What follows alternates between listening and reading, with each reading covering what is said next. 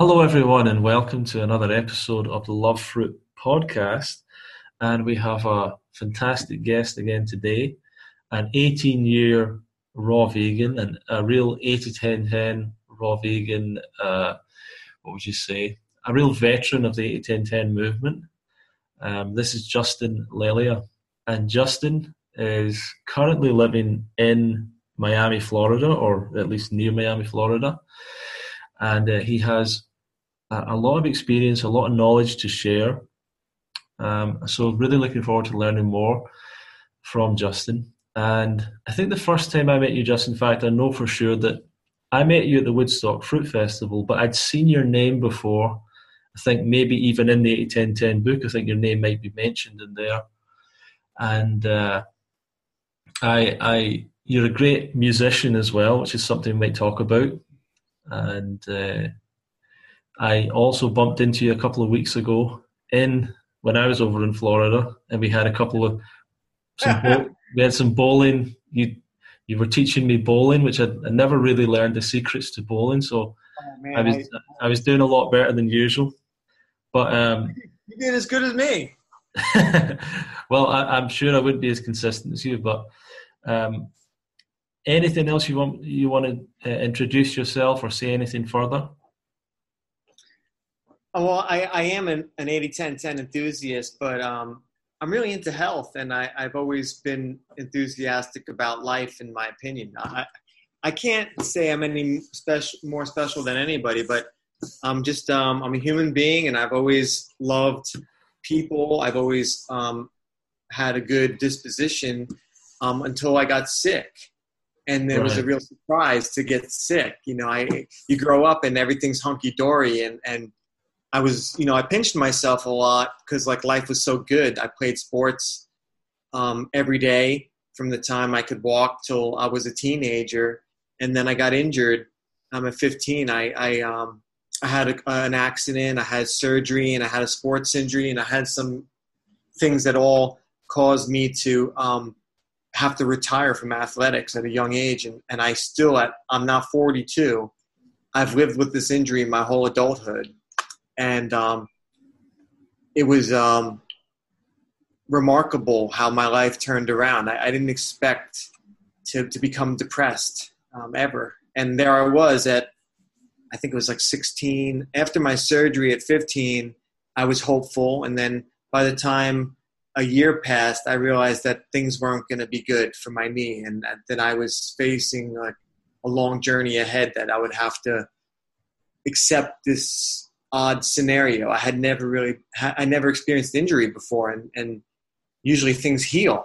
But this was something that I couldn't figure out. So I've lived with an injury my whole life, uh, my whole adulthood, after having a really good childhood, and um, I was de- clinically depressed for seven years. Like where I was going to doctors and they were telling me like all the things you could imagine, like when you're depressed, you have this, you have that, you need to take this, you need to take that but I was a bit of a free spirit, so I, I tried everything, and, and that's how I discovered raw foodism. And and after about six months of dabbling with nutrition, I discovered natural hygiene and that philosophy, and um, I adopted Dr. Graham as my teacher. I hired him, and I um, I, I I guess I'm an all or nothing type of guy, but I just adopted the philosophy, and that philosophy basically one of the tenets of, of a natural hygiene philosophy is basically don't do anything when you're sick. And that's hard to wrap your head around. Just don't do anything. So yeah. I I know it's I'm I'm oversimplifying, of course, by saying don't do anything, but the, the crux of what I'm saying by that is that a lot of times you just need to rest and and and if you have symptoms of illness, um, don't don't think like the medical model. Your body will will take depression for example.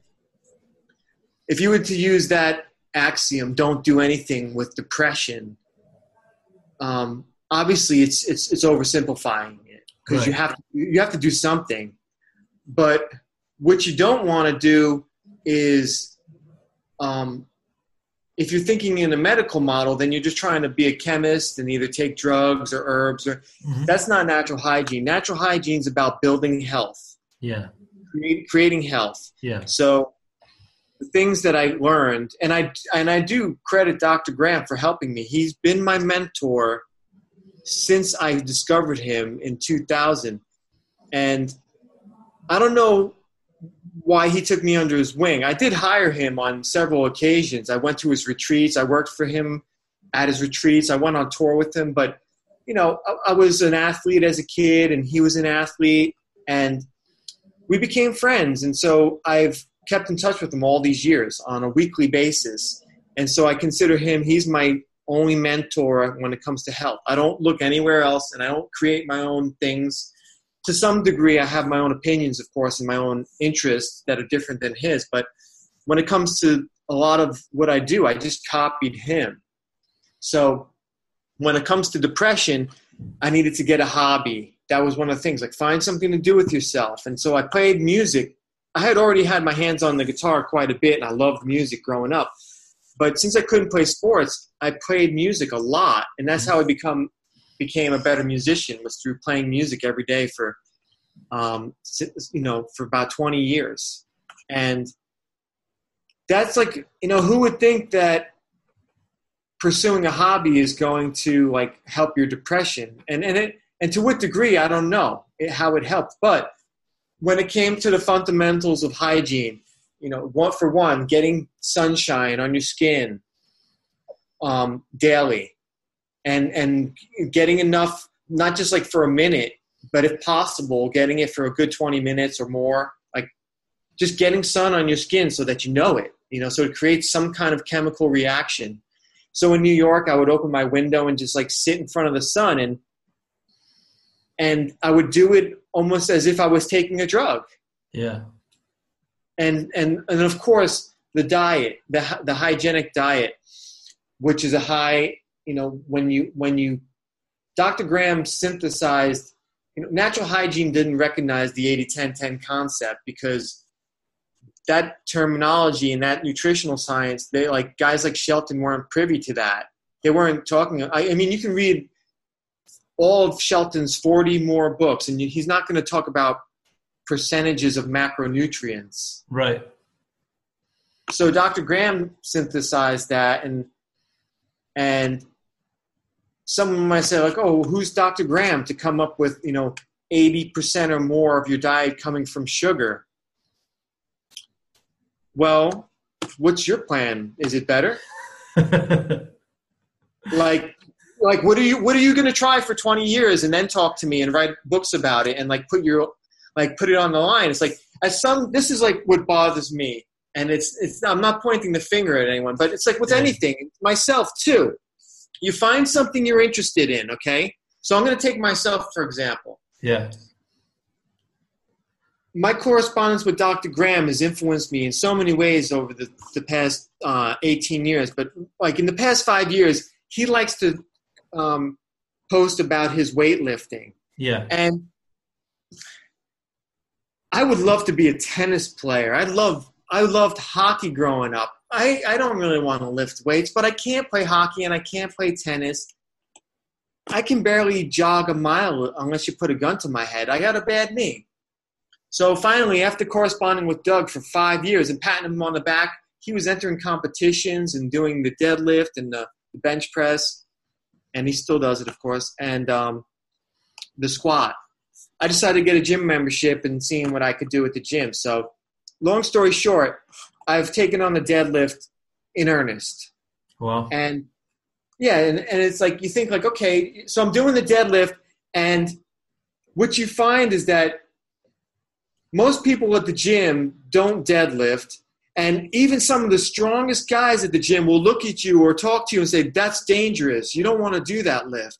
So there's all these influences coming from here and there that are trying that are like discouraging. Or yeah. they're not like they're not like say patting you on the back and say, Oh yeah, you're gonna figure it out. Because when you deadlift, if you videotape yourself, you're gonna make so many mistakes. You're gonna look and say, like, man, I look like I'm gonna hurt myself, or that doesn't look like good form. And if you're studying good form, you're, you're, you're going to compare yourself to what looks right. If you look at like guys who have been doing it for 10, 15 years, you're like, oh, that looks right, and I'm not doing it right. So therefore, I should just quit because I'm never going to get it. Mm. So you can compare that to say diet. So someone says, "Oh my God, I love the idea of raw foods. It sounds so great. I'm going to try it." They try it for two weeks, and then all of a sudden you talk to them, "How's it going with your diet?" Well, you know, I have. I discovered something a little better. You know, I need to do this instead. And you're like, I know. Just when I talked to you two weeks ago, you you acted like you found the fountain of youth. what happened in those two weeks that discouraged you, or two months, or or two years? How did everything change? What happened? And you and everybody knows what happens. Life. yeah. But what about the person who decides to stick with it? Because you know, in 20 years from now, that person who who left raw foods aside, chances are they're going to be on to the hundredth new thing that they're going to be doing. Like it's not. It's just typical of they didn't need to find something, or they've created their own. Like when you talk to them, they they have their own method. They haven't adopted someone else's method. Now it's like, yeah, I eat raw foods, but I also eat meat once a week because I need to get um, my B12. And so they synthesize their own program because of this person, that person, and, and all the influences that come into their life. And that's fine. But some people like to hi- have one coach. I mean, I'm sure there's more than a few great athletes who've had like one coach for their career or they stayed with one organization. People generally get attached to like Doug's my friend, he's my mentor, and I'm running with this program. Mm. I'm not a scientist. I don't work in the industry, but you've been to events. Mhm. How many people are like like screaming off the rooftops about how good this program works, whether or not they, they even know how to like explain it to you? Sure. Sure. So it's like that's that's what irks me. It's like Absolutely. I don't care. Like, sure, like you can look around and like I respect. You know, some people would look at me and be like, "Oh, yeah, okay, so you got your diet down." There's other areas that I've I've I've been indecisive about. You know, I I didn't really pursue a career.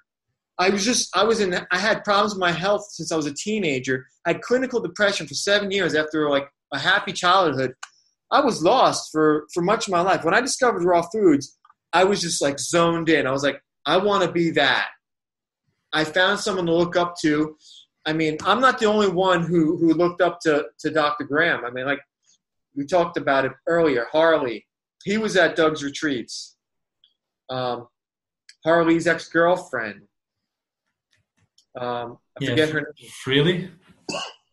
Freelee. They were at Doug's retreats, sitting in Doug's lectures, following Doug, creating businesses based around the hygienic principles for years. Fully Raw Kristina, Mhm. Chris Kendall, um, Jesse Bogdanovich, Mhm.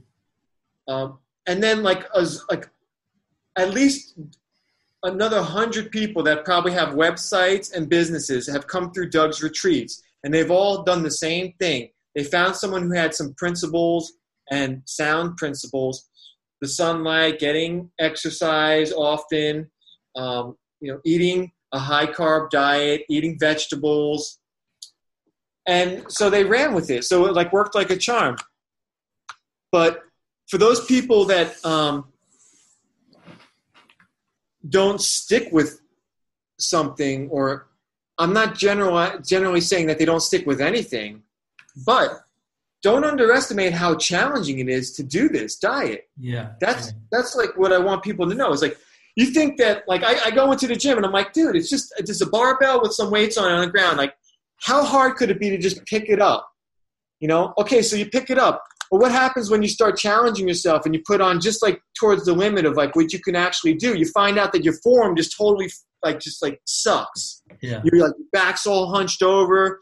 And when I show people, like I show Dr. Graham my video of me doing a deadlift at like maybe uh, close to my max, and he was like, "Oh, you should use your legs. You'll get a lot more power from that." And I was so upset. I was like, "He's so right. Like, why am I using my back when I'm deadlifting? Like, because I don't know. I don't have any experience. Yeah. I don't like because it's challenging." Yeah. The raw food diet is very challenging, and it's a lot more challenging than people will admit to. Absolutely. And here's what I, I want to. No one would imagine. And, and we were talking. You're talking about the challenges. You're talking about people that try it for a while and fall off. And I think that a lot of people have a challenge because they don't really know what it actually means to eat a raw diet. And what I want to ask you is, what does it look like for you to eat a raw diet on a daily basis? Um, I know that it probably changes around the year, but what is a typical day for you? The banana is the, the, the biggest staple in my diet.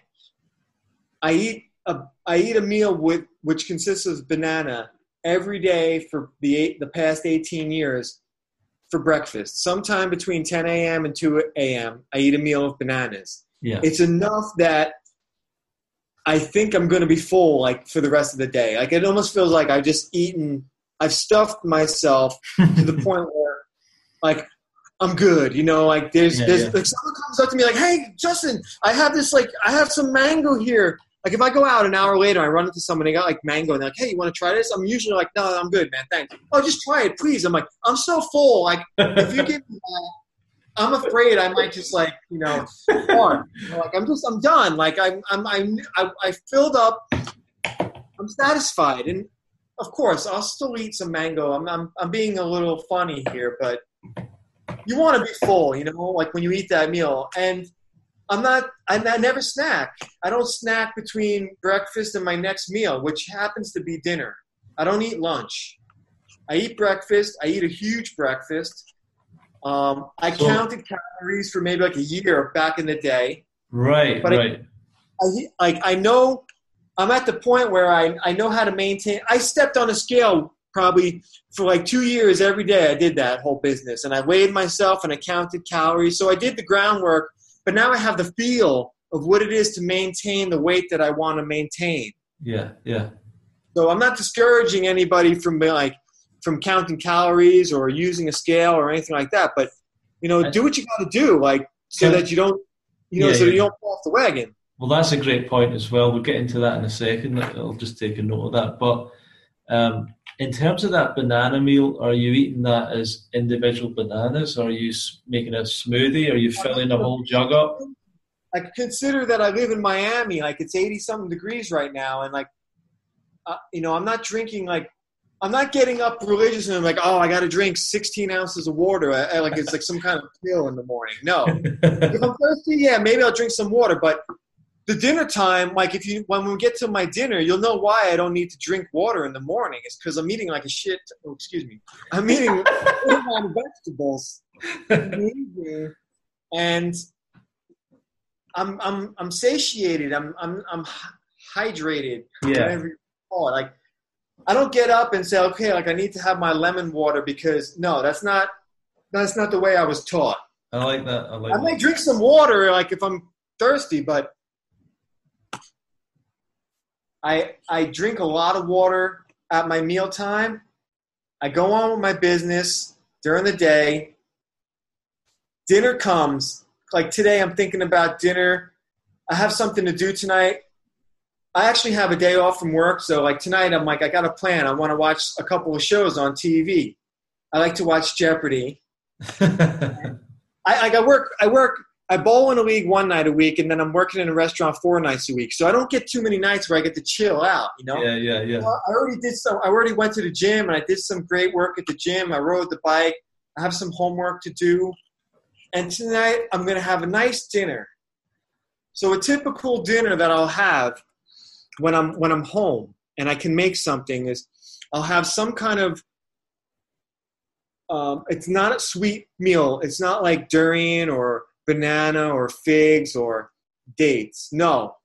Now I'm thinking like I, I want to get like I want to make sure I have enough fuel for tomorrow morning when I want to go to work and I want to like look really good on the job. I want to make sure I'm like energized. Yeah, yeah, yeah. I'm gonna eat about two pounds of fruit, and I'm, tonight I have blueberries and raspberries. Yeah. So I eat two pounds of blueberries and raspberries approximately. I'll eat enough until I know that, like, okay, that did the job. And then I'm thinking vegetables. So I'll, I'll take out a big bowl. I'll cut up a few heads of romaine lettuce, I'll throw that in the bowl, and then I'll I'll take I have I bought some peppers that were cut up, some ripe peppers. I'm gonna throw that in the bowl, and then I'll I'll make a dressing. So the dressing is going to be tomatoes. I have some English peas, raw English peas, tomatoes, English peas. I'll take some oregano that I have that I grow out in the yard, Mhm. cut that up, and um, blend it up with some tahini, and maybe like a like um, a half an orange in there to make it a little sweeter. And when I put that on top of the salad, the last thing I'm thinking about is cooked food. I'm like totally like I just like live for this stuff, man. This stuff is so good. Like I'm telling you, man, people are missing out, man. If you're not like eating a huge salad with fruit in the evening, like and you're eating cooked foods, like That's awesome, man. I don't know how people do it. Because the problem, man, man, God bless people, man. God, if you never got injured and you never had an injury, like I live with a bum knee. If I think about it, I'm like, oh man, it sucks. Like I got a bum knee. It hurts. If I didn't have this bum knee, I'd probably be eating pizza. So I understand. I understand like cooked food, but but man, I wish perhaps perhaps I'm underestimating myself. If I didn't have the bum knee and I was eating this diet, man, I would be some hell of a tennis player, man. I would I would just be out there running and doing sports and just killing it, man. Like I'm t- I'm telling you, my energy is like through the roof. right. And it's because I'm not eating like dude, if you eat like a couple say you eat like three slices of pizza at night, first of all, it's gonna suck on the way out. It's just gonna hurt. It just hurts. And it just man, it takes so long to digest too. Like you're not gonna get the energy like you, you need to crush it. If you want to be like say you're like a professional tennis player, like God bless these guys who are like you watch him, like, holy cow, look how great Djokovic is out in the court, man. He's so fast. Well, first off, that guy actually does eat relatively clean Yeah. compared to most people. But I'm sure this is a little bit off on a tangent now. You listen to some of the greatest athletes on YouTube talk about nutrition, and they'll be like, "Oh, don't get crazy now, like because once in a while you got to have a pizza." And I'm thinking to myself, like, dude, like you were like Mr. Olympia, like this one guy, Tom Platz. He was he came in like third place in Mr. Olympia. It's like the greatest bodybuilding competition in the Sure. world Sure. and he, here he is talking like about how like you got to eat pizza once in a while. First off, when he was competing for the Mr. Olympia, I doubt he did that because these bodybuilders who like are the top one percent in the world bodybuilders, they're obsessive people. Yeah. Yeah. Like they're training their hearts out at the gym, doing things you would can never imagine, things we'd get hurt trying to do. Yeah. They're not eating pizzas. They're like they're counting every single calorie. They're trying to win like you know a hundred thousand dollars at these competitions. They're like living for this. So now like, but it's so cliche to be like, oh yeah, you gotta have a cheat day once in a while. And I'm like, no way, man. Like, first off, I don't want to digress into my illness and have pain in my knee. And, and secondly, I love these powers that I have.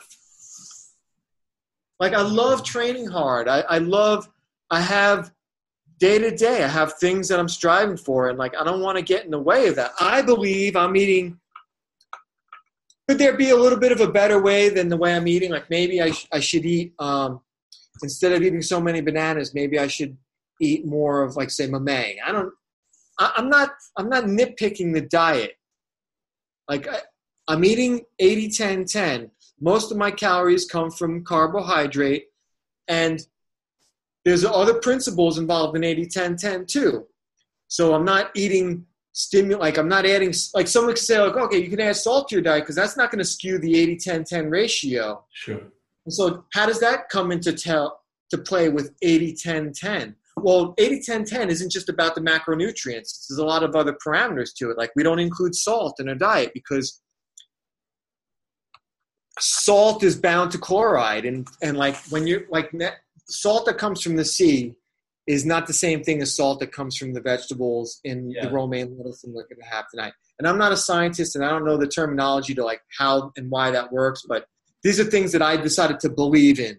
And call that what you want. Like I have faith that I don't ever crave Uh, salt. I have salt here because I have some guests that come into my apartment, and I don't ever think like, oh wow, I, I'm craving that. I I'm gonna have something salty tonight, and I'm so satisfied with that. And I'm also satisfied by my discipline of like not needing to eat salt because there's you can go online and, and speak to every like one out of like two doctors is going to tell you don't add salt to your food. So my belief is merited. It's not just like I'm not like a flat earther here. yeah. Right? I mean, come on. It's like I mean, people are just like they're they're just so busy hemming and hawing about. They're so indecisive about like their decisions. It's like they don't have enough reasons. Like God bless people. Again, like if you have good health relatively, like God bless you. Like if you can get away with eating the way you want, good. But if you really want to be intelligent and outsmart your c- competition in sports, which a lot of people aren't athletes, but business on your job, if you want to be, have a better disposition, just like follow a, a good diet. Sure, you may not fit in like you think you should. Like I'm an outsider in like so many cases, but when it comes to my interpersonal relationships one on one, I'm proud of my ability to listen to people and to care about people and to and to sometimes entertain them. Excellent, man. No, that's. I, I, I think you're you're you're talking about being enthusiastic about life. Your enthusiasm really does come across, and I, I can really tell that you do have the energy you're talking about. And what I can see from your diet is it reminds me very much of the way that Doug eats as well, Dr. Doug Graham. Um, you've got the big, you've got your first meal is a big, you basically eat two meals a day, a big meal of often bananas or maybe maybe quite a lot of bananas. Always something else with that banana meal because I, I just I mean I can eat a meal of bananas like like uh, he likes to yeah. just eat, banana, but I I like to have like so right now I have mamey. I have all these mamey here. Excellent, excellent. I mean, it's the, I mean, the bananas are great, but but even we that, all know that, like bananas from Thailand. When you were in Thailand, you had some great bananas, right? Yeah, but you can get yeah, and even in Florida, there was great bananas as well. But you go to the supermarket and you buy bananas, which I have here. I can make a meal of them, and they're not bad. But dude, I mean, sometimes it's great to have bananas and mamey, mamey, or like bananas and durian, or bananas and blueberries, or bananas and mangoes fresh from the tree, yeah. bananas and jackfruit. That's the way I do it, just because I'm not a, as monk like perhaps as Doug. And believe me, Doug isn't that monk like. You know, Doug taste for food combining sweet fruits, but generally the banana is a part of that first meal. Yes. I think you, you've you've kind of taught us a lesson there. If we just go back to your, your fruit rack, can can you turn the camera around and show us again? You're actually this is something that I see a lot of people have as well. They're org- they're kind of organized. They've got their fruit ripening. They're thinking ahead. So that is a massive, that's a massive uh, shelf of Mamey Sapote right There's probably very few people in the world that have a shelf of Mamey Sapote like that in their house. That's brilliant, man. I'm committed, man. Like, I mean, I'm not joking, man. excellent, excellent. Like, like, I, like I'm like I'm not trying to um like if if there were like any raw fooders out there that kind of are on this like how else are you supposed to do it? Period. Like I don't want to be running to the store every day to get my sweet fruit meal when I could save like a half an hour by just like committing to it. I know what I'm going to be. I've been doing this for 18 years. I know what I'm going to be eating next week bananas and mamey. right. Yeah. I'm not like I'm not like people be like, oh, don't you get bored of eating bananas and mamey? My life is exciting. Yeah. I'm in. Miami, Florida. Like, like I have so many things to do, and and and even sometimes like I don't even have any children either, and my life is still exciting. I mean, like there's so many things to do, even as a single guy. I still have tons of things to do. I'm 42 years old. I have a bum knee and I can't play sports. There's still so many things to do. Yeah, yeah. You could be in a wheelchair and there's still so many things to do than be crying about, oh, like, aren't you going to be bored of eating healthy food? Like, what what what are you living for? Are you like really that into pizza? Like it's not even that good. yeah, absolutely. I mean, dude, like the meal I'm going to eat tonight, I would never trade that for for pizza or even like half the stuff people eat at these raw food restaurants.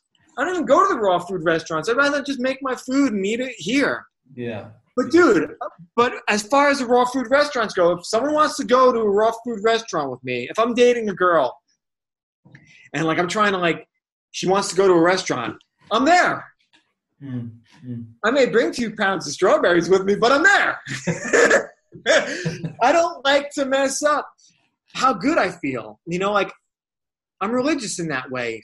You know, so people could hold that against me, but you wouldn't hold that against like if you go to if you go to the restaurant with Robby Barbaro, Yeah. and he says like, "Hey, I have diabetes, so like I don't eat that stuff. Can do you mind if I eat my mangoes first? You're not gonna be like Robby.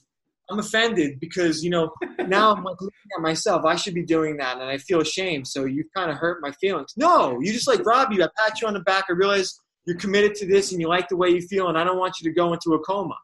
Yeah, yeah, yeah. I don't want to absolutely. with arthritis, man. Yeah, yeah, brilliant. I love I it. yeah, you. That's you made a really good point there, which is people probably say like people say it isn't raw food boring, but what you're really saying is, you know, if if food is the only exciting thing in your life, and there's something wrong with your life really, and raw food is going to help you have a more exciting life, I guess, in a way. Yeah, I think it, it, it, it almost says something about it. Just they're not hungry enough for like to be raw, like or to be. They're not hungry enough to be. Um, they're not like they don't have a, a need to take it to that level. You Yeah. know, that's fine. But but man, it's so liberating to be past all that. I dealt with that. I had to deal with that in the transition.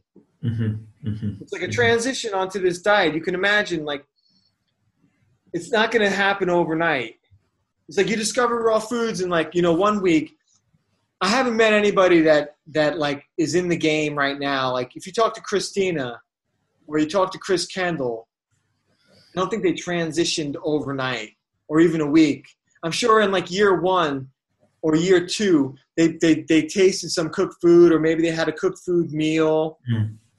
and they had to learn again like oh wow you know the cooked food meal did sit well with me Yeah, yeah, and you've spoken to a lot of people i mean how many people that are still involved in the raw food game after five years that you know for some reason like you know you three or four guys that you know really well that did it overnight yeah. There's there's definitely not that many. I mean, I do think the vast majority of people are, you know, it a it takes a transition and it takes time, but there are some people that do claim that they did it overnight, and um, I think usually there are people that have a mentor or someone that's he- really helping them with it. Mm. It's not something that people can do. I don't think it's something easy to do on your own, but I, I I do think that as well. I think very few people do it overnight. I know that Doug's always Doug's always said, when, when, between me and you let's Yeah. take yourself as an example so you discovered raw foods when 2000 what 2010 well, when I actually took it seriously, it would be 2011. But if you're talking about when did I discover the concept, it would have been when I was a child and I heard a lady on the radio talk about it, and it made sense. I mean, Yeah. that's like a decade, 15 years before I even. In fact, it was probably nearly 20. Could have been 20 years before I, you know, really kind of thought about it. So when did you start practicing raw foodism 2011 is when I started experimenting with it. When did you actually become all raw? Or how long is your streak now that you've been all raw? When I went all raw was um, so I started about September 2011, and in August 2012, so about a year later, I was at Woodstock Fruit Festival, and that's when I kind of committed to staying raw. Uh, so that whole year I'd been on and off, but um, I've so I've been raw since 2012 now. But I did have a six month period where I fell back onto cooked food and then went raw again. So it wasn't consistently raw for the entire time. Did you? So what happened in those six months? Like, like, I mean, like, how would you explain that? That that. Yeah. Um, there was what happened. uh, There was a moment where I had an abscess in my mouth because of some kind of dental thing, and um, an infection in my mouth, and I got a bit sick a little bit, and I didn't want to eat anything. Like I didn't feel like eating anything. My like my uh, uh, my desire to eat kind of went away. Yeah. And I guess that's a sign to fast, but I I kind of struggled with that a little bit. So I was looking for something to eat, and I didn't want to eat fruit. I didn't want to eat. I really didn't want to eat anything, but uh, I thought maybe I could have some sugar. I don't know why I thought that, but I was not making the right decision. not hadn't hadn't eaten for a while, so wasn't making a great decision. Um, and I thought I'll, I'll have some kind of drink with sugar in it. And it was weird. It was like so. It was just a gradual step by step process of making one bad decision and then trying something else out, and then seeing what something else tasted like. But one of the things as well, I would say, we're, we're talking about salt a little bit, was that I'd let a little bit of salt into my diet where I was having maybe kale chips from like a, a packet once in a while, or um, yeah, that was that would usually be what it was, like kale chips or some kind of raw thing that had salt in it. And so I was starting to develop a taste for salt again, and that was another thing that made me because if you're designing salt, then it's like you want anything with salt on it. So Yeah. that was so that's the mistakes that I made, and what I've what I would say to you as well is when you're talking about doing it overnight. So the second time I went raw, it was just as hard and took me just as long. So it took me almost a year again, or six months, from going back onto cooked food. Very quickly realizing I don't want to do this. This doesn't feel good, and it took me like six months to get it back out of my life, which is that's that's why I really I like yourself. I, I really want to stay strict with it because I can fall back so easily, and it's very hard for me. Even six months is like a long time to stick with a goal. you know? Yeah, Like typically, like people only stick with a goal for less than a week. You know, so six months of like constantly banging your head against the wall and like you're trying to do something that's odd. You're kind of alone maybe in doing it. yeah, yeah, But okay, so maybe I've exaggerated, you know, by saying the transition could take years. But I think for me, when when I was depressed, um, one of the causes of my depression must have been some kind of eating disorder. Because when I transitioned to raw, which you hear many people talk about, I mean, often hear women talk about eating disorders, but the first seven years of raw foodism, I would all of a sudden just like binge on a pizza, and I didn't give a crap where it was from. I would just Uh-huh. go to Domin- I would go to Domino's and just get a pizza. And and please, I hope no one does that. Um, I hate to talk about something negative, but I'm just being honest. And so there I was. I would go get the pizza, and it was just simply to just numb myself out. I might as well have been a heroin addict wow, yeah, like a classic drug addict behavior. It's like you're just trying to numb yourself out, and so you eat the you eat the pizza. I'm not saying I ate a whole pizza, but I ate enough that I was full and I, and I wasn't even satisfied. And then I just like was like, oh fuck, you know, I'm full, I'm hurt, and I just lay around. And then I'm like, man, why did I do that? Like, why don't I just stick with it? I didn't know how to do it. Mhm. So I spent the first few years like trying to get my self esteem up Mhm. and that's for many people you'll find that they come to raw foodism because they're sick. They may have depression. They may have other illnesses that cause them to be sad. And they have eating disorders. And so trying to learn how to you know correct your eating behavior like any like anything you have to somehow get encouragement from outsiders find a way to um, I hate to sound so cliche, but love yourself more. You yeah, know? For me, like it was the guitar and and uh, music. Of course, I enjoyed music. I, I wrote. I took a lot of pictures. I shared pictures with my friends on social media. I, I, I wrote a little bit about raw foodism and fitness. Man, mm. there's so much to talk about in the world of fitness. I mean, even for someone like who can't like play sports, because I grew up, I was always playing sports, and I, I was was envisioning myself being like a ball sport type of person, whether it be hockey, soccer, lacrosse, football, um, baseball, uh, tennis, and then like to lose that ability.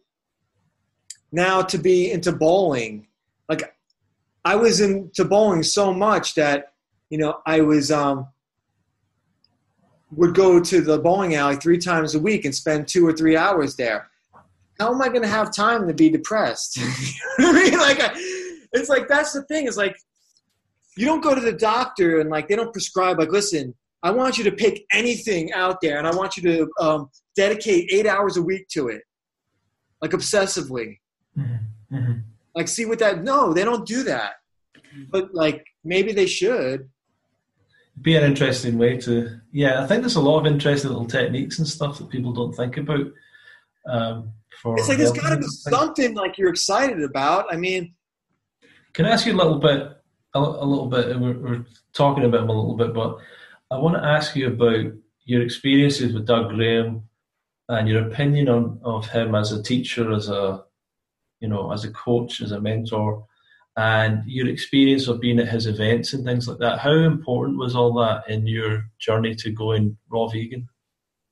Well, first off, I want to say that the whole idea, like, um, first, I love Dr. Graham, and I'll talk about him in a second. But I was reading an article by a famous fitness teacher. His mm-hmm. name is Dan Dan John, and it was about how to bring about consistency in your like in your weightlifting. Mm-hmm. And the first thing he said was like to have a mentor. Right. I mean, geez, like having a mentor. I mean, take take kids for example. My niece is into acting she has an acting coach. She's like 13 or 14. She has an acting coach. And the acting coach is really enthusiastic about my niece. Mm-hmm. she's like, oh, excited. She's like, oh, I want Brooke, I want to meet with Brooke more often. And and um, a good mentor is like very excited about what they're doing. And that and that excitement is rubs off on your on the students. Right. You know? Right. Yep. Like, I've taught a lot of guitar lessons, and like when I see myself with a student, I'm always like, wow, I, I, don't realize how excited I am about guitar sometimes. And then like you see yourself with someone like, you haven't heard Led Zeppelin before? Are you kidding me? Like, and you just like, I mean, it's like anybody, because because there you have someone who's actually showing interest in what you're interested in. Yeah. You know, if you ran into someone in the street who's like, hey, I just discovered raw foods. Like, you could sit with them for three hours. Yeah, for sure. You know, and like, and how are you going to have time to fail when you're so buzzed because like your mentor is just like pumped like enthusiasm into you so like dr graham i don't care what anybody says about him he's very enthusiastic about his interests right like you hang out with dr graham like he's he's excited about life like i know people might question like there's been you know, I followed Dr. Graham closely since I met him. So I've seen things happen online. Like for instance, he had issues at his fasting retreat, and he had issues with Harley, and like people talk about him. And it's like, sure, if you're in the limelight, you know, people are going to talk about you. But you can only imagine like how many people are saying good things about Dr. Graham. I mean, for any person that says something bad about Dr. Graham, there's a thousand that are going to say something good about him. Hmm. And it just so happens that like you know, a few people came online and said negative things about Doug, and and I can see why. Doug is Doug is he's stubborn. He's he's he could be opinionated, but if you're on his side, man, he's just he's a dream, man. He's a great friend. He's very enthusiastic. He's very smart, like intimidatingly smart. Like, how many times did you teach Dr. Graham something? like the guy knows so much. It's like kind of hard, you know. It's almost like it's kind of sucks. It's like you want to just teach. Like I hung out with them one summer for like uh, nine weeks straight. I went on tour with them, and and I brought my guitar with me, so I was always playing my guitar, and like that's something he doesn't really know a lot about, but he actually can play a little guitar, you know. Yeah, yeah, yeah. And he's he's the type of guy. He's not he's not so uppity that he he's not willing to learn something new, you know. He's he's he's. I think that Doug has plenty of humility, but he's a big time dude. Like he knows a lot about a lot of things. He's very busy and he could be off putting to some people. But if you're his student and like you actually hired him, man, he gives you a lot for what you what you pay for. Yeah, yeah. I went to his events where I like in the beginning I put my money down. I was like, I'm going to your event, full price, I don't care. And I was so impressed. I was so thrilled. I learned it formed my life in ways that I'm still religious about what he taught me. I took what he gave me, I worked it into my life, and here I am. That's what like that's what I started off like with this frustration because it's like you don't see people who like have have a program like yeah I've been doing this program for 20 years like you often find people who are coming into raw foods like I've tried this that and the other thing it's like okay so why don't you try this for like a good year and then let's talk about it don't just mm-hmm. try it for two weeks and then go on to the next thing because you're enthusiastic about it now why don't you hire a mentor like yeah and that could be anyone. It could be Ronnie. It could be Chris Kendall. It could be Kristina. As long as they have some of the fundamental principles of hygiene, you may not be able to afford Dr. Graham, or you may not be able to fly over um, to go to like a festival in Thailand or the UK, but maybe you can find a, fe- a festival that's like you know in your region. Mm-hmm, mm-hmm. Go there. So let's talk about that. Let's talk about events and festivals and you know, did you have a good time at these different events? Did it help you to meet other people that were doing it? Did you enjoy the experience? Yeah, the festival, the festival. I would still be going to festivals religiously. Um, it's it, well, first off, the festivals are great. They're wonderful. Um, the, the the Woodstock Fruit Festival was awesome. Uh, the food was great. The amenities were outstanding there, uh, and they do have some good speakers there. Dr. Graham's events, I loved. They were they were um, very structured. Doug is the main act at his. He teaches you his program. I went to uh, his events. He has like his main event is called uh, Health and Fitness Week. I went to that weekly event for six straight years, and um, that's where I really learned how to do 80 10 10. Mm-hmm. But I went to a couple other events intermittently that he gave. So I spent a lot of time with him and spending time with your mentors. There's there's something you get from that that you can't get from reading books and watching videos and and listening to audio. You just like actually being there with the person and seeing how they how they talk to other people and some of the interactions you have with them. Those I treasured those. Absolutely, yeah and like I know, like part of even now, like there's a part of me that wants to be at the UK Fruit Fest. Trust me. Mm-hmm. Um, and like I fantasize about it sometimes. Like, oh yeah, it'd be great because like I'd be there, like, and like I'd get to see Doug again, and and I know it's a great event because like I, I could tell, like by looking, I could tell by who's presenting at the event. Like I know the types of people that I'm interested in, like people who have humility and they're kind and and I've met them before and I just you know it's just not it's not something I can do right now. Mm-hmm, mm-hmm.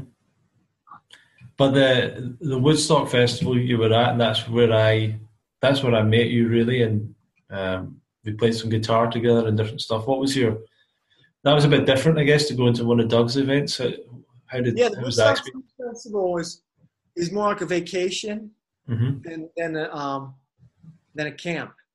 Like yeah. when you go to camp, you're thinking like, okay, like nine o'clock, there's I'm gonna go to this class, and then at like eleven, we're gonna have lunch, and then like the Woodstock Fruit Festival is more free, and not like not it's not like Woodstock like the concert. like, it's not like that. I mean, I'm sure there's a couple people off in the woods, you know, but it's more structured and, and, there's a lot more freedom. You don't like there's not one speaker. There's like ten, and they're all talking at different times. Like they're all talking like simultaneously, and you can go to any like ten different speakers at any given time, or you can just go swimming. There's so many things to choose from, and that's that's wonderful in its own regard.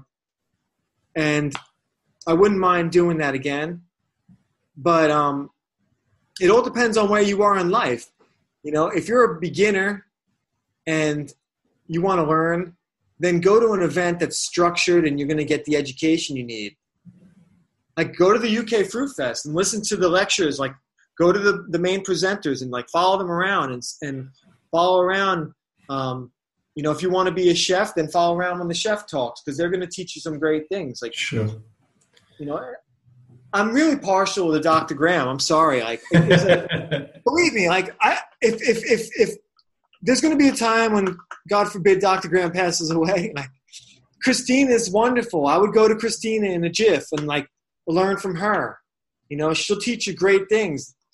Uh, I would go to Chris Kendall's event. Like I noticed Chris did an event in Costa Rica. Man, I would love to go hang with Chris in Costa Rica and learn from him if I was a newbie. Sure. Chris is awesome, man, and he he's been he's strict um, about his health.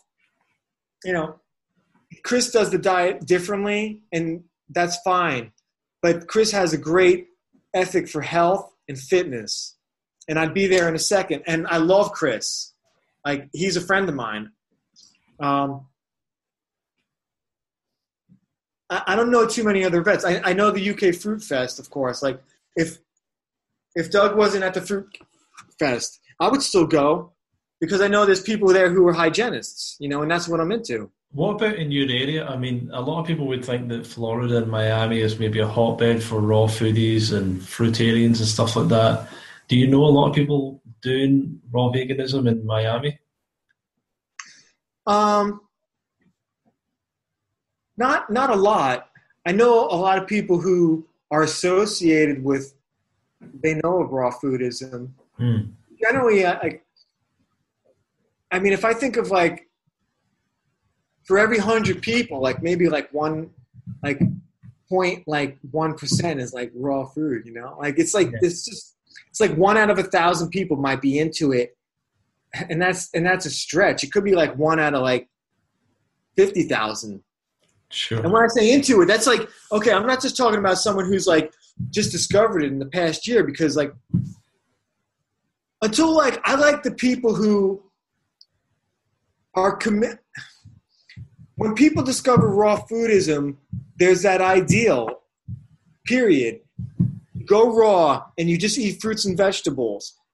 I want those people. I like. There's something interesting about that. That simplistic idea.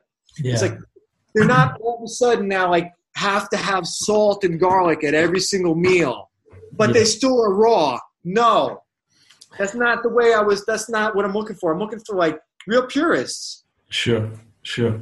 And not to say I'm like prejudiced against that, but the whole concept of natural hygiene is what I'm interested in. Is like I'm not searching for my foods to be medicine. I'm sorry to um, what's the guy's name who who who um Hippocrates. Who Hippocrates. Okay, everyone like throws that quote around like it's like, oh, God spoken. You know, let food by, be thy medicine.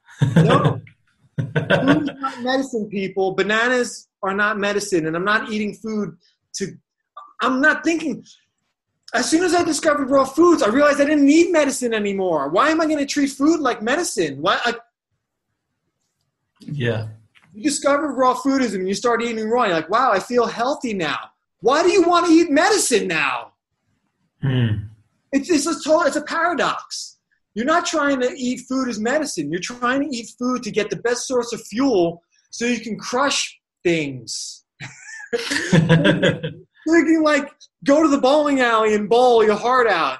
You can go play golf like two times a week if that's what you fancy. You could be a basketball player and play every day. You could what is it you like to do? You want to be a runner? Go run. You like be competitive. Like, I mean, tell me what more there is. If you're a filmmaker, then you're obsessed with making films. If you're a guitar player, then you're you're making guitar music.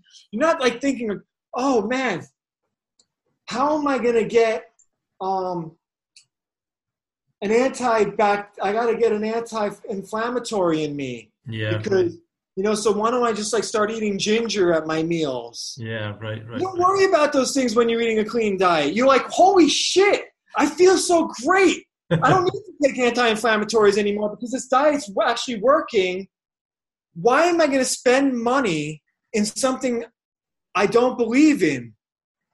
Because Joe down the street told me ginger's an anti-inflammatory. Mm. Do you have a mentor? If you have a mentor, then you stick with your mentor's program. Unless you're going to like stick your heads in the books and get a degree in nutrition and you're going to make your own program. Otherwise, don't listen to Joe down the street. You trusted your mentor for whatever reason, run with it. That's brilliant. I don't spend money, man. Like, why are people spending money on salt? Himalayan sea salt. Like, don't you? Why don't you use that money to buy better food? Yeah. like, is it supposed to give you some like healing, something healing? It's because they don't believe in natural hygiene. So I think this is a good point. You're talking about. I think what you're talking about a lot is things that you see as misconceptions, mistakes, and whatever. And I'm always really interested in, like, there's a lot of myths in the raw food movement. There's a lot of things that are maybe that when you go on a forum or you go to a meetup, there's things that people say, uh, that a lot of people say, a lot of people agree with, but probably someone like you would know better and would know that that's that a lot of things that people are saying aren't really correct and aren't quite right, or some things are kind of misconceptions or whatever. do you think there's any anything in particular you can think of that? Yeah, I mean, we can make a list of things right now. Like for first, like the whole B12 issue. Okay, so it's like again, it's about faith. Okay, I'm not a scientist, mm-hmm. but there's one thing I am: an economist. okay, so how much is B12 going to cost you? Oh, I don't know. Let's just say it's like a year. It costs you ten bucks to give yourself B12. 10 bucks a year. Big deal. Go out and buy the B12. Why not just do it? Because I don't give a crap. I don't give a crap about like what everybody else is doing. I'm working my plan. I'm curious.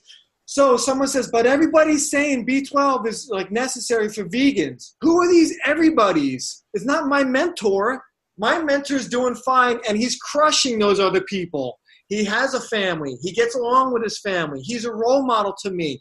He's lifting lots of weight and heavy weights. He's lecturing. He's influencing people. He's putting out YouTube videos. Why isn't he talking about the B12 that he that everyone thinks he needs? Can I ask? Can I ask then? Um, that's a good question. Do you do any supplements or anything like that? Is no, it, not any. I have B12 in my. Someone lived with me and they're like, "Dude, you need to have B12." And I'm like, listen, I've been doing this for like 10 years and I never had B12. But because like I'll, I'll just entertain you, let's like get a bottle and see what happens. So I get the bottle and I see what happens. Nothing. I take this stuff. Yeah, when you take that pill, it's like there's a party like, man, I'm gonna be Superman today. right? Am I not right? Like you take a pill and it's like there's something in your brain that's like from your past. We've all taken pills and we've all taken medicine. We think it's going to do something for us. Yes. But who knows? Why not work your program? My program doesn't include taking B12, so I'm working it. If I all of a sudden come down with like symptoms, I'm not going to be like, man, like I'm going to do this until I die. I'm sure I'll. I'm sure I'll go to the doctor. I've already gotten my B12 tested. And you know what they told me? Your B12's low. And I said, I knew you were going to say that. And that was like five years ago. And I just continued to just go on with my life. So someone's like, You're a fool. Well, like, I feel better than ever. I'm so, happy. Can, look can at I, me. Do yeah, I look yeah. like I'm suffering from anything? No. But here's the question because, because you've been doing this for 18 years. So how long have you not done B12 out of interest? Um, I took a B12 pill because I have it. Like I have the, the bottle. I took it maybe a month ago. I took a pill. Yeah. I don't know what made me take the pill. It was probably because I needed B12. Yeah. But for, no, for, for, I have the pills. This is an old bottle that I bought. I worked at a health food store, and the, the health food store is closing. And so the, they were like, "Listen, you can get everything for like half price." So I got, a, I saw a couple of bottles of B12. So that's just like the the consumer in me. I'm like, okay, maybe who knows? I'm sure I'm doing something unusual. Do I have a right to have some fears? Yes. Mm. Could I be mistaken that I'm not taking B12? Yes. I care more about proving my theory though. So for the most part, I don't take the B12, and I don't like go into that place. It's not something that's on my mind. Well, here's an inter- rather- here's an interesting thing. So, um, I've not taken B12 ever as a vegan, right? And I don't know if it was in any of the foods I was eating in terms of like supplemented into it, but as a vegan or a raw vegan, I've never taken it. It's it's it's just my experiment. Like I'm I'm not telling other people to do that, and I'm not saying I'd never take B12, but it's it's just where I'm at. Um, and I know that there's a few people I know that have done like raw vegan 100%, and they did it for eight to 10 years and never took B12. Right. And then some of them, I've heard of a couple of people that then had felt they had some symptoms and then started taking B12. And as far as I can see, they've not had any problems. And, uh, um, but sometimes I think as well that like, like Chris Kendall, for example, so he was saying that he started taking B12, but I don't think he really had the symptoms of B12 deficiency. What because he was talking about like he was getting really angry about certain things and like he was getting frustrated when he was using his computer. And I don't really think that's a symptom of B12 deficiency. I don't know exactly, but um, you know, a lot of raw fooders are still in the medical world. Like they're still thinking like medicinally, and and that's fine, but not me. Like because I have a mentor who, because I'm so close, and I go to Dr. Graham's forum and I communicate with him, and I learn this program, and I take pride in it. I'm running with it. I'm curious. I like the fact that I don't spend money on. Okay, so how much is this barley grass powder that people are learning about? How much is the bottle? yeah, I'll, I'll go and check that right now. It's a good point. Um, So people are taking this stuff. I mean, let's say you take four, you get four bottles a year.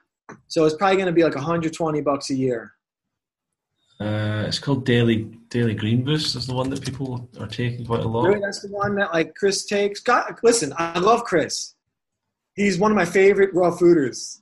God bless him, and I and I and I think the world of him. I, and I'm not picking on him. I think he takes it, and It's that's like- fine.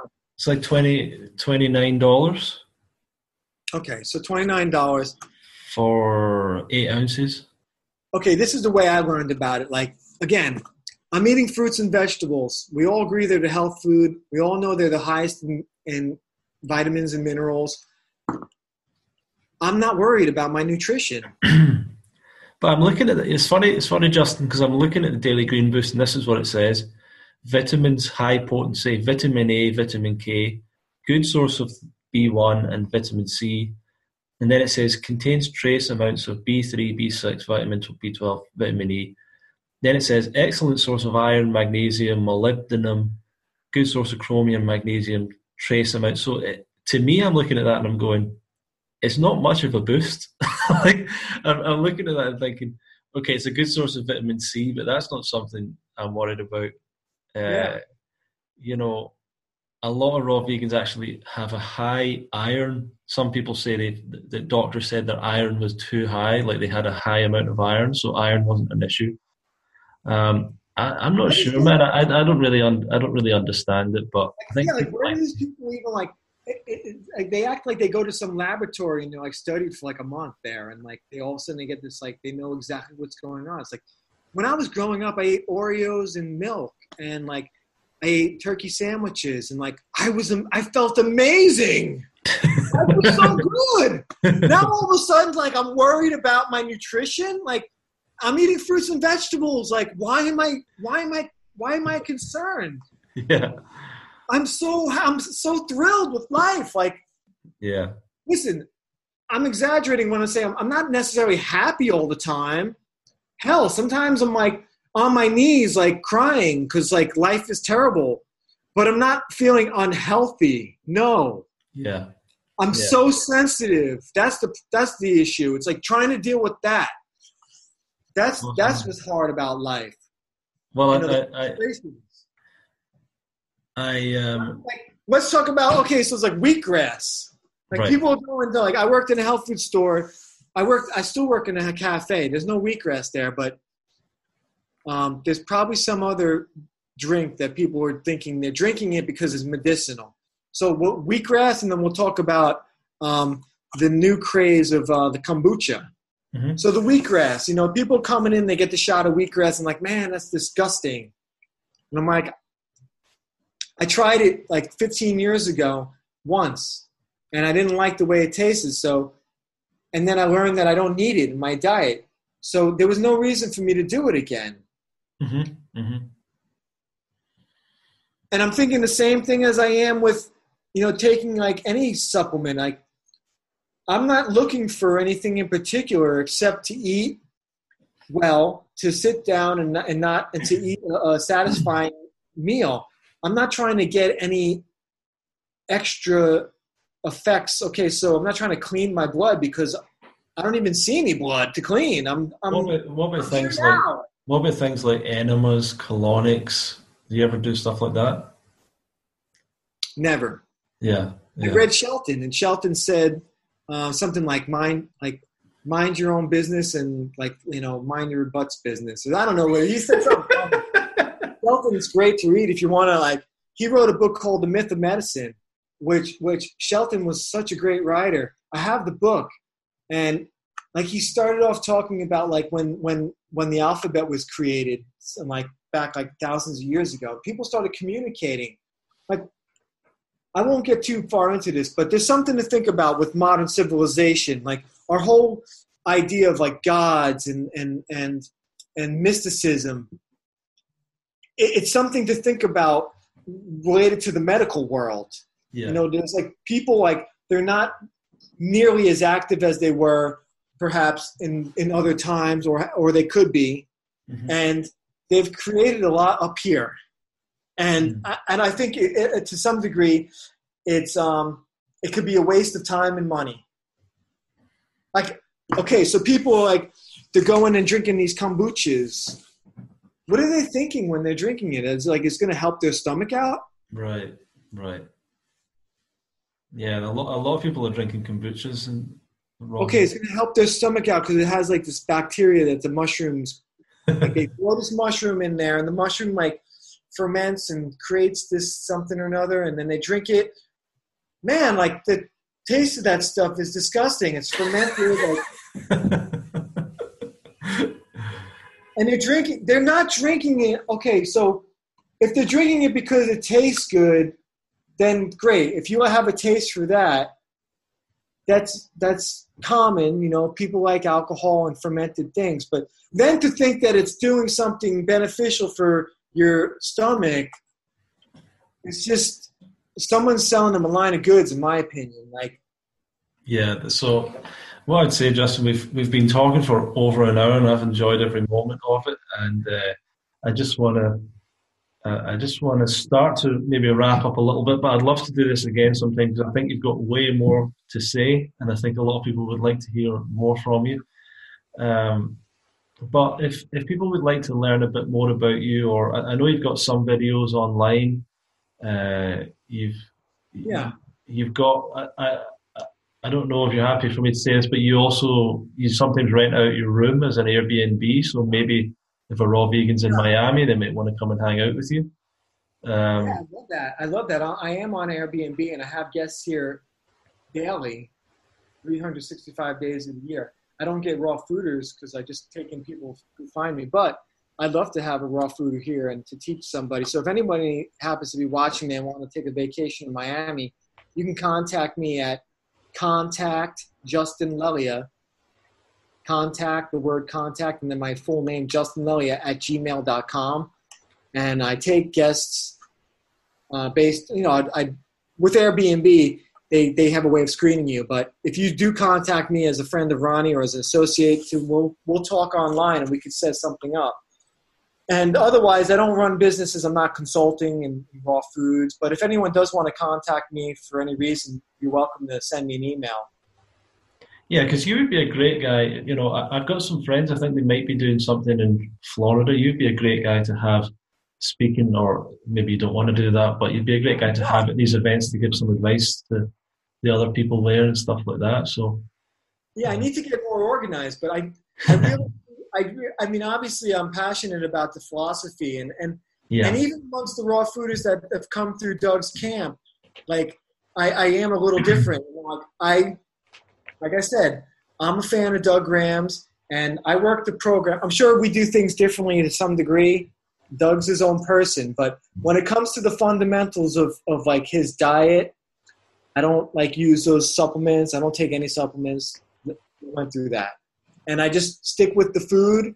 And I'm not into like anything that's off the list of. If you read the 80-10-10 diet, I'm strict about that, and I think that's a good way to to develop your discipline. Is like follow something that you believe in and stick with it. If you need to hire a mentor who you believe is on that same path, by all means, do it.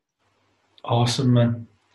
Well, let me just take a brief uh, a, a, brief break to say that uh, if you're looking to learn, uh, anyone that's listening, if you want to learn more about the raw vegan diet, the 80-10-10 style, we have a festival in the UK that we talked about a little bit called UK Fruit Fest. And if you want to check it out, it's fruitfest.co.uk.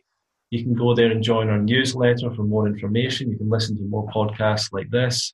You can watch some of our videos, and you'd be absolutely welcome to come to the event. And I'm absolutely sure you'll have a wonderful time there. And uh, as Justin's talked about, Dr. Doug Graham will be there speaking, and Kristina will be there, Chris Kendall, different people like that will be at the event. Yeah, absolutely. Yeah. Who's um, the chef? Uh, he's not going to be the chef, but he'll be there. Oh, good. Is Robby coming? Um, probably not. Probably not.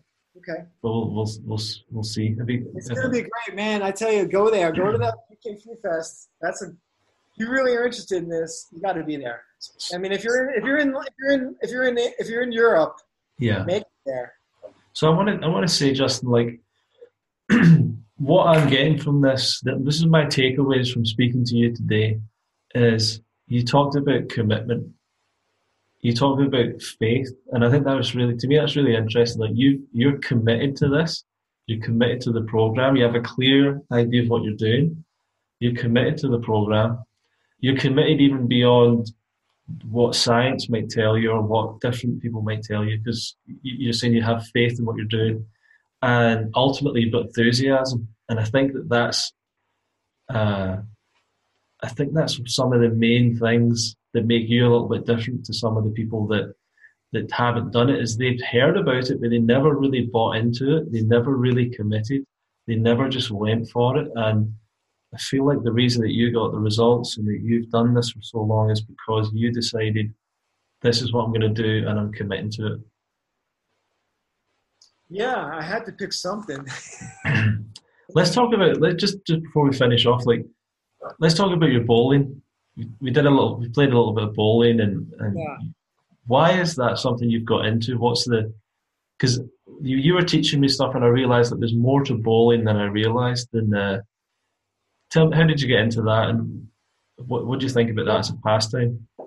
Well, growing up, um, my my mom and dad they were um, both healthy and and we had a good uh, like a good house in the suburbs and i was always privy to athletics. I have an older brother.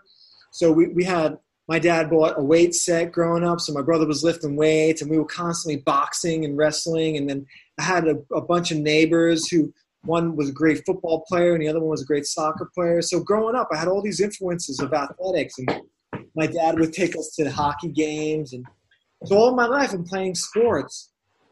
And like I said, I got injured. So here I am, I'm older, I'm in my 40s, and I'm still like, I'm still an athlete. So I'll follow basketball. And I somehow, I've been corresponding with Dr. Graham all these years, and I'm on his forum, and he's constantly putting up his numbers online about like how much he's lifting and like when he's competing and yeah it's fascinating to see like somebody talk about competition. You know, if you're constantly like, if your mentor is a competitor, they're going to rub off on you. So I somehow wound up at the bowling alley when I would go on dates. If I had a date with somebody or when I would go had a girlfriend, I'd go to the bowling alley and we bowl together just to, for kicks. Mm-hmm. And then I realized like, wow, this is fun, and and I could see how um, people get into this. And there was someone at the bowling alley who encouraged me to join a league, even though I wasn't good. And her name is Lois. I'm still friendly with her. Uh-huh. And so I'm, I'm, I'll go to the bowling alley and practice weekly. And then Dr. Graham started patting me on the back and saying, "Great, I love bowling too." And like, you know, what was your what's your average? And I was like, I don't even know if, like what that means, you know. And then before you know it, he's like feeding me lingo and saying like teaching me like a little bit about bowling. And then there I am. I'm like, wow. Four years later, I bowled in like you know two leagues at a time. Sometimes I bowl all year round in leagues and different types of leagues, and I'd practice for hours on the weekend. And I took lessons with a guy who was on TV about 20 times and who's won millions of dollars. And I've taken lessons from local heroes. And wow, um, yeah, I've like just like I just totally committed to it. Like it's I the same, yeah. You basically wrap my head around it the last thing I was thinking about was like whether or not I'm getting enough B12 or vitamin. like I'm, I'm just I'm focused on something that's fun and interesting, and I'm at the bowling alley. And even like four years into this, looking at my bowling, I'm I'm not nothing special. I'm not a great bowler in, by any standards, but I'm a lot better than I was and that's all you can really ask for you know like if you get into raw foods and like you know maybe you can't stay raw like trust me in four years from now if you're committed you're going to stay be able to stay raw more often if you have some the right yeah. people in your life you know like whether it be coaches or just yeah. friends. That's why the festivals are so important. There's an interesting thing there justin where you where you talked about how doug was asking you about your average. Like, and that's his mind. That's I think that that's part of his success as well. How why he's so effective with people is that he's looking at numbers and statistics, and he's he's measuring things, and he's measuring his yes. progress, which is what an athlete does and what like a a coach does. And he he applied that to raw foods, and no one had ever really applied that to raw foods. They were just saying, well, as long as it's raw, you know, eat raw, and you know, but he was he basically looked at the numbers and made it make sense. And and uh, it's like it's, he kind of applied that to his coaching and with with the bowling it's the same thing. It's like a lot of things. Yeah he's very he's very savvy with math and he's very technical. When it comes to with, i mean not not to continue to labor about doug but when it comes to fitness that guy is world class fitness instructor yeah, yeah. Like you go to his event and you think you're going to learn about food, and then you leave there and you're like, "Holy cow!" Like just like that guy was amazing. Like he was like great at everything, like fitness wise. It's like he doesn't even advertise that really. Like you know, like you go to his like when you when I went to Health and Fitness Week, he was like outdoing guys who were like professionals, like in certain areas, like in like like there was like guys who were really fit and he was stronger than them. He could do different things. And I was like, wow, man. And a great teacher too. Yeah. But you got to be analytical if you want to be successful. Absolutely. So, you, eh, know, you know, I mean. Eh, anyway, just what I want to get to though is ultimately, before we finish today, what would be, what, what's the, any final thoughts, any, anything that you want to get on off your chest or for, for people out there that are looking for this message? What's your your your message for them?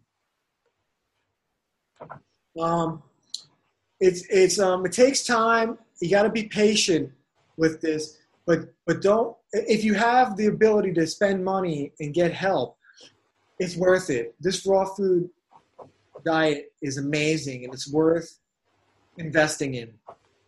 Period. Fantastic. Well, thank you so much. And as you've probably heard already, guys, if you want to get in touch with Justin, even if you want to go and hang out in Miami with him, if, if you're going there.